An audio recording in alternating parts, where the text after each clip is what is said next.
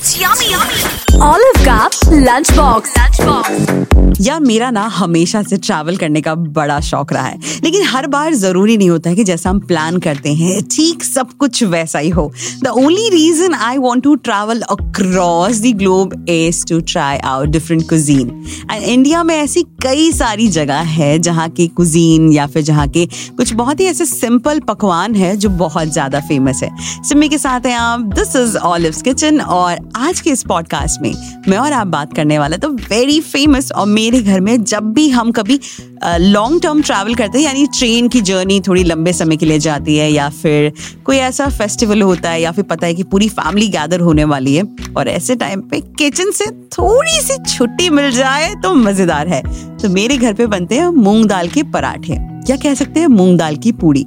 अब इसके लिए आपको चाहिए पीली वाली मूंग दाल, जिसे आप पाँच छः घंटे के लिए भिगो कर रखेंगे, या बेस्ट इज़ आप ओवरनाइट सोक करके रखेंगे। चाहिए कसूरी मेथी, हल्दी, हींग, साबुत धनिया जीरा पाउडर, लाल मिर्च पाउडर और आटा और थोड़ा सा रिफाइन तेल थोड़ा सा सरसों तेल। एंड जस्ट इन केस अगर आप इसे फ्राई यानी पूड़ी की तरह फ्राई करना चाहते तो थोड़ा ज़्यादा तेल। और अगर पराठे की तरह बनाना चाहते हैं तो उतना ही तेल लगने वाला है जितना एक बेसिक पराठे में लगता है। तो इसके लिए आपको सबसे पहले मूंग दाल जो आपने भिगो कर रखे हैं, उसे छान लेना है। फिर एक कढ़ाई लेनी है, उसमें आपको डालना है तेल, हींग, साबुत धनिया, कसूरी मेथी और जो मूंग दाल आपने भिगो कर रखे थे वो, उसके बाद आपने इसमें सारे बेसिक मसाले डालने हैं और इसे ठंडा होने के लिए रख दे। नमक के लिए आप थोड़ा सा वेट कर सकते हैं। इसके बाद आपने जब आटा गूंथना है तो ये जो स्टफिंग आपने तैयार की है, ये आप इसमें ऐड करेंगे एंड मेक श्योर कि आप इसमें नमक तब ऐड करें। नहीं तो कई बार ऐसा होता है कि हम खाना तो बना लेते हैं, फिर हमें याद आता है कि अरे, नमक तो हम भूल ही गए और खाने का असली स्वाद तभी है जब उसमें नमक जो है बराबर मात्रा में पड़े हो। तो अपने हिसाब से इसमें नमक डालें, फिर इसका एक बहुत ही सख्त आटा, यानी जो हम बेसिक पूड़ी के लिए जो आटा गूंथते हैं, जो काफ़ी ज़्यादा हार्ड होता है स्टिफ होता है, वैसा इसे गूंथ लेना है और इसे आधे घंटे के लिए छोड़ दे।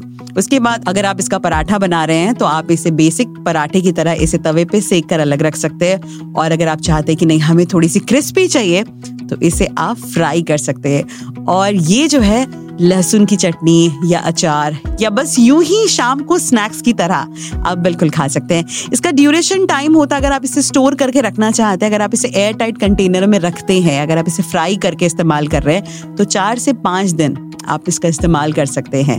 और अगर पराठे बना रहे हैं आई एम डाम श्योर, गर्मा गर्म मूंग दाल के पराठे और दही या रायता, कोई घर में एक भी पराठा छोड़ने नहीं वाला है तो ट्राई ज़रूर करिएगा और मुझे ज़रूर बताना।